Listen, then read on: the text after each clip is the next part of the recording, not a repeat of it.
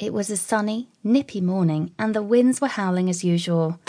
Chicago has the oddest weather on earth. One minute it's nice and sunny, with a slight chance of rain. The next minute the weather is freezing cold without the possibility of sunny rays appearing the skies anytime soon, meaning expect to see nothing but fog, because that's all you're going to get for the next month or so. When it's sunny, it's nice and cool with nice little drizzle in the mix, just to keep momentum going. But when it's cold and foggy outside, it feels as if you're going to walking on ice, and there's no kind of support to help keep your balance. The streets are filled with solid ice, and the sidewalks are filled with dirty snow that look like a cup of slush. It looks horrible, not as cute as it sounds.